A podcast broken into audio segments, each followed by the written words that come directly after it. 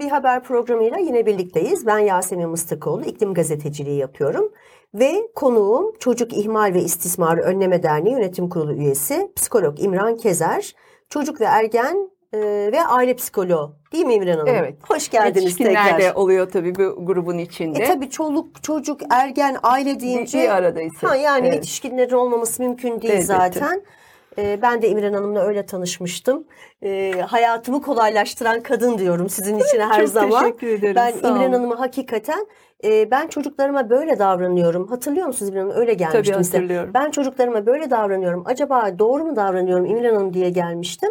Siz de e, bana doğru davrandığım bazı davranışların aslında yapmamam gereken davranışlar olduğunu öyle güzel anlatmıştınız ki ve e, çocuklar 7 yaşındaydı şimdi 20 yaşındalar. Maşallah. Sizinle beraber keyifle büyüttüm. Tekrar herkesin içinde bir teşekkür edeyim. Ben de teşekkür ederim bana güvendiğiniz için. Şimdi biz geçen hafta e, eko kaygıyı konuştuk. Evet. E, kaygılıyız. Kaygılı. İklim krizi olduğu için, iklim değişikliği olduğu için kaygılıyız.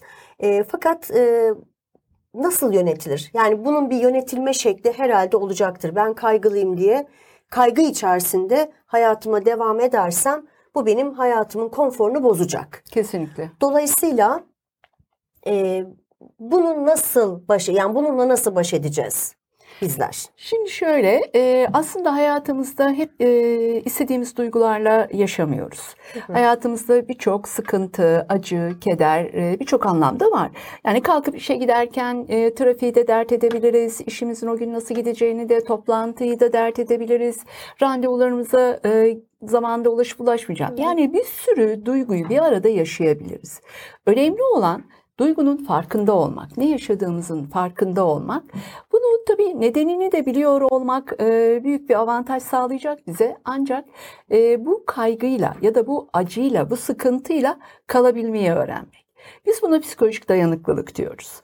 Artık hani iklimi konuştuğumuz yerde bir şekilde psikolojik dayanıklılığı da konuşmak durumundayız. Artık bunu e, bir e, hayatımızın içinde yaşadığımız ve önlem almamız gereken bir durum olduğunu kabul etmemiz gerekiyor. İki eylemden söz edebiliriz. Uyum ve önleme çalışmaları.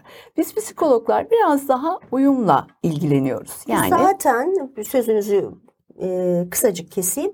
Uyum ve önleme zaten iklim değişikliğiyle mücadelenin de yani bunu devlet de karar alıcılar da bu şekilde davranması gerekiyor. İşte e, iş dünyası da artık ne bileyim kömüre yatırım değil de yeşil e, Enerji. enerji. dediğimiz işte yenilebilir enerji dediğimiz e, enerjiye yatırım yaparak uyumlanma. Yani psikolojide de mi böyle yani hem uyumlanma hem de önleme Evet, evet. Yani psikolojideki dayanıklılığı da e, sağlayabilmek adına e, bir uyum. Yani ne yaşıyorum, benim acım ne, benim sıkıntım ne? Evet bir e, olağanüstü durum yaşıyorum ama bu durum sadece e, benim yaşadığım bir durum değil. Yeryüzündeki tüm canlıların yaşadığı ve yaşayacağı bir durum. Bunu e, bilmek ve bununla beraber yola devam etmek. Yani şu değil mi? Ben bu konuyla ilgili haberleri okumuyorum. Değil. Ben bunlardan e, hiç hoşlanmıyorum. Bu haberleri duymak istemiyorum demek çözüm değil bir kere. Kesinlikle değil. Ee, dediğim gibi daha önce e, yaşadığımız bazı e, felaketler birilerinin başına gelmiş olabiliyor. Biz onu e, medyadan izleyebiliriz, e, dolaylı olarak duyabiliriz ve biz yaşamadığımız için de belli bir e, şükürle devam edebiliriz yola. Ama şimdi yaşanan zorluklar hepimizin yaşayacağı zorluklar. E, bu zorlukları hepimizin yaşaması demek aslında e, bu e, duygu durumunda bulunmamız demek. Yani benim başıma gelmeyecek demek değil. Dünyamız hastalandı. Dünyamız kanser aslında bakıldığında. Hani hastanelerde kanserli hastalar var. Ben kanser değilim. Dolayısıyla ya da ben o kanserlilere şifa dilerim ama kendim de hayatıma yoluma devam ederim. Neyse ki bende bir şey yok diye yola e, devam ederken aslında iklimdeki yaşadığımız zorluklar, iklimin bizim üzerimizdeki yarattığı huzursuzluklara böyle deme şansımız yok. Bu bir varoluşsal kriz çünkü. Yarın gıdaya erişecek miyim, suya erişecek miyim, temiz havaya erişecek miyim? Bütün bunların derdiyle, tasasıyla bir şekilde hemhaliz yani bir aradayız. Şimdi benim e, bakış açım da şu. Odadan odaya geçmek bile bazen acı verici bir şey. İşte ben bu odada oturmuş sizinle sohbet ederken birazdan bitecek ve giyinip e, belki işime gideceğim, eve gideceğim. Aslında bu da bir sıkıntı. Ama ben bu sıkıntının varlığını kabul ediyorum. Dolayısıyla iklimin bende yarattığı huzursuzluğu, bende yarattığı kaygıyı kabul etmem gerekiyor. Birinci adımım bu. Kabul etmek. Kabul etmek. Şimdi e, Kübler-Ross'un e, zorlu yaşam deneyimlerine karşı e, saydığı beş evre vardır. Bu evreden bir tanesi inkar, bir tanesi öfke, bir tanesi pazarlık, bir tanesi depresyon, sonuncusu da kabullenme ve işbirliği. Hmm. Şimdi kabullenme ve işbirliği aslında bize uyumu getiriyor. Ancak bizler ya öfkedeyiz ya da inkardayız şu anda. Depresyona bile Türkler, gelmedik daha. Daha gelmedik. Ha biraz pazarlık yapıyoruz. İşte kömür işletmeleri öyle olursa da işte termik santraller kapanırsa da elektrikli araçlar kullanırsak da işte ben suyumu şöyle böyle kullanırsam ben bunu acaba e, üstesinden gelir miyim? Gelir miyiz? Herkes bunu yapsın gibi belki şimdi pazarlık aşamasına da geliyoruzdur ama genellikle öfke işte onlar yaptılar, bunlar yaptılar, bunlar oldu, şunlar oldu diye. Ancak buraları buraları da geçeceğiz ve biliyoruz ki bunların sonu depresyon. Depresyona girmeye yok veya depre- depresyonumuzu tanımlayacağız ama kabullenme ve işbirliği. Yani depresyonun üstesinden gelebilmemiz için de kabullenme ve işbirliği içinde olmamız lazım. Şimdi eko şefkate gelelim. Hı hı. Kabullenme ve işbirliğine herkesi davet ediyorum çünkü yapılacak başka şey yok. Ee, kabul ettiğimiz sürece tıpkı gene kanser hastalarının örneğini veriyorum. Gerçekten hastalanmış bir gezegenimiz var ve bu gezegenimize karşı nasıl bir hastamıza karşı e, anlayışla davranıyorsak, nasıl saygılı davranıyorsak, bilgece ve derinlikli davranıyorsak aslında dünyamıza ve doğaya da öyle davranmamız gerekiyor. Bunun adı şefkat. Hı. Şefkat aslında ne olduğunu, acıyı görmek, bilmek ve o acının yanında kalmak. O acıya bir şekilde tanıklık ederken onunla beraber hareket etmeyi anlamak. Burada üç bileşenden söz ediyoruz. Birincisi ne yaşıyorum? Ne yaşanıyor? Bu acının tarifini yapmak. İkincisi bunun bir insanlık hali olduğunu, ortak insanlık hali olduğunu. Yani dünyadaki tüm e, canlıların bunu yaşadığını ve tüm insanların bunu yaşadığını bilmek. Üçüncüsü çok önemli nezaket ve derinlik ve bilgece hareket etmek. Şimdi bu bir öz şefkat. Yani benim kendi bireysel kaygıma yaklaşımım böyle. Fakat aynı tutumu doğaya, ekolojik sisteme devrettiğim zaman da bu aynı zamanda ekolojik şefkat oluyor. Yani, Yani- ben bunu do- dünya için planlarken bu üç evreyi kendimi de iyileştireceğim. Bravo. Öyle mi? Aynen öyle. Hmm. Çünkü e, yaşadığımız kaygıyla baş edebilmemiz için eylem ve aksiyona geçmemiz gerekiyor. Hı hı. Ve burada e, bu eylemi gerçekleştirirken de şefkatle hareket etmemiz gerekiyor. Şefkatin altında yatan bir aşkın duygudur bu. Yani ne sevgidir, ne acımadır, ne merhamettir.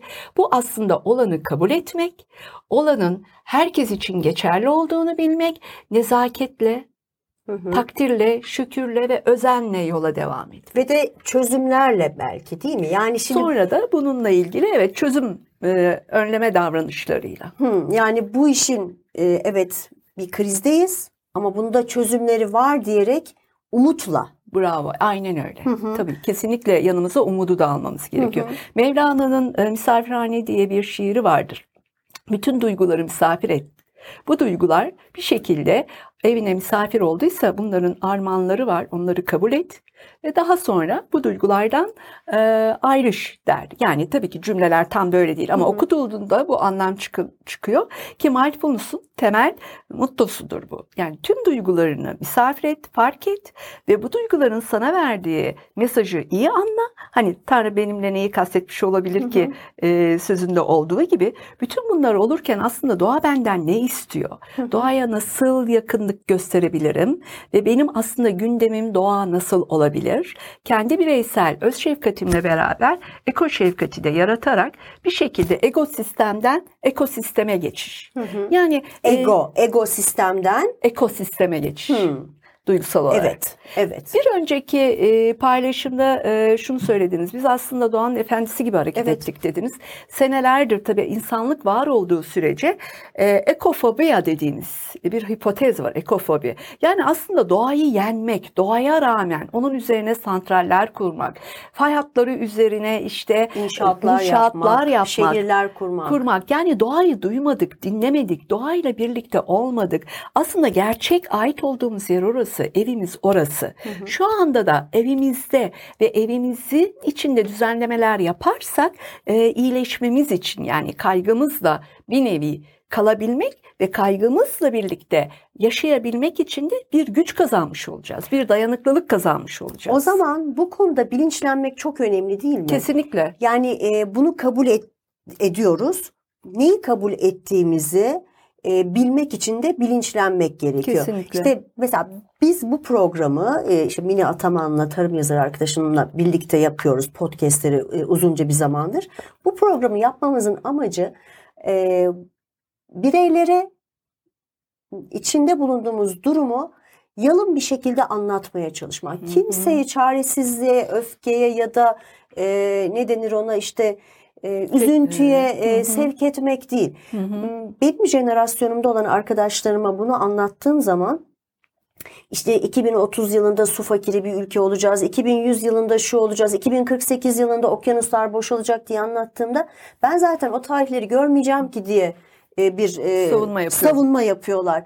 E, bu değil. Yani tamam sen görmeyeceksin ama e, senin çocukların, torunların maalesef bu sıkıntıyı yaşayacaklar eğer biz bir takım önlemleri almazsak. İşte bu programın amacı insanları bilinçlendirmeye çalışak, çalışmak elimizden geldiğince. Bu konuda e, ne dersiniz? Yani sizin yaptığınız programlarda e, katıldığınız o e, seminerler, e, yaptığınız programlar kişileri bilinçlendirmek amacıyla Kesinlikle. değil mi? Yani e, ne yapmak gerekiyor? Bilinçlendirmek Bir kere e, hepimizin manasında. e, çok güzel bir konu. Çok teşekkür Hı hı. ederim bu noktaya değindiğiniz Hı hı. için. Ne iş yapıyorsak yapalım. Hı. Ev hanımı olalım, psikolog olalım, mühendis olalım, gazeteci olalım. Ne iş yapıyorsak olalım. Bunun bir ucunu iklime, iklim değişikliğine dokunduracak, değdirecek bir e, uyumlanma ve bir etkinlik planı içinde olmalıyız. Hepimizin bu konuda söyleyeceği, yapacağı şeyler vardır. Benim e, iki e, amacım var e, bu paylaşımları yaparken. Birisi e, gerçekten bir farkındalık ve inkardan, e, öfkeden kabullenme aşamasına geçebilmek adına yardımcı olmak. Bir diğeri de yaşayabileceğimiz zorlu durumlar karşısında dayanıklı ve güçlü olmamız gerekiyor. Çünkü çocuklarımız var, e, yeni doğacak çocuklarımız var, gençlerimiz var ve onlara biz bir dünya borçluyuz. Evet. Ee, çocuklarımıza yaşanabilir bir dünya bırakmak zorundayız. Ve geç- ge- e, gerçekten çok e, zor e, bir dünya bırakıyoruz. Geleceğin karar alıcılarına, kural koyucularına. Onlar için en azından bilinçlendirme konusunda elimizden ne geliyorsa yapalım diye düşünüyorum. E, Ben aynı zamanda e, ilkokul çocuklarından işte lise talebelerine kadar bu konuyu çocuklara anlatmaya çalışıyorum. Yani çocuklar Emeklerinize sağlık. çok teşekkür ederim. Sizin de öyle. Ee, üçüncü bölümümüz var. Üçün, bu programı üç bölümde yapalım demiştik sizinle öyle planlamıştık. Orada da çocukları konuşacağız. Yani işte UNICEF bir rapor yayınlamıştı geçen yıllarda. Dünyadaki çocukların yarısı iklim krizinden dolaylı ya da dolaysız etkileniyor. Ee, biz bu dünyayı çocuklara bırakmaya çalışıyorsak işte bizlerin bu konuda biraz daha neler yapmamız gereki, e, gerekiyor olduğunu onu haftaya e, olan programımızda konuşalım istiyorum.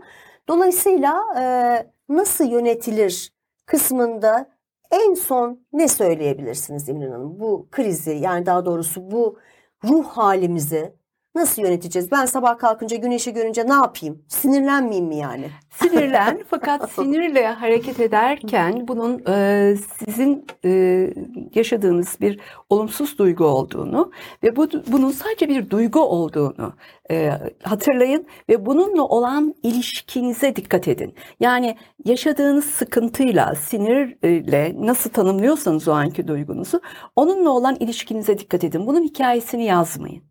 Evet ben şu an güneş bende olumlu şeyler yaşatmıyor. Fakat bu güneş yarın bir gün şöyle kuraklığa sebep olacak, anlamı şudur, budur diye bütün gün bunun hikayesiyle gezmeyin. Bu şuna benzer, başım ağrıyor. Evet, başım ağrıyor, bunun farkındayım. Baş ağrısıyla ilgili önlemlerimi alırım ama başım ağrıyor, ben işte tümör mü var başımda, başımı Ayşe ağrıttı, ben bir daha o Ayşe'yi görürsem ona onu derim, bunu derim diye mümkün olduğu kadar hikayesini yazmayın.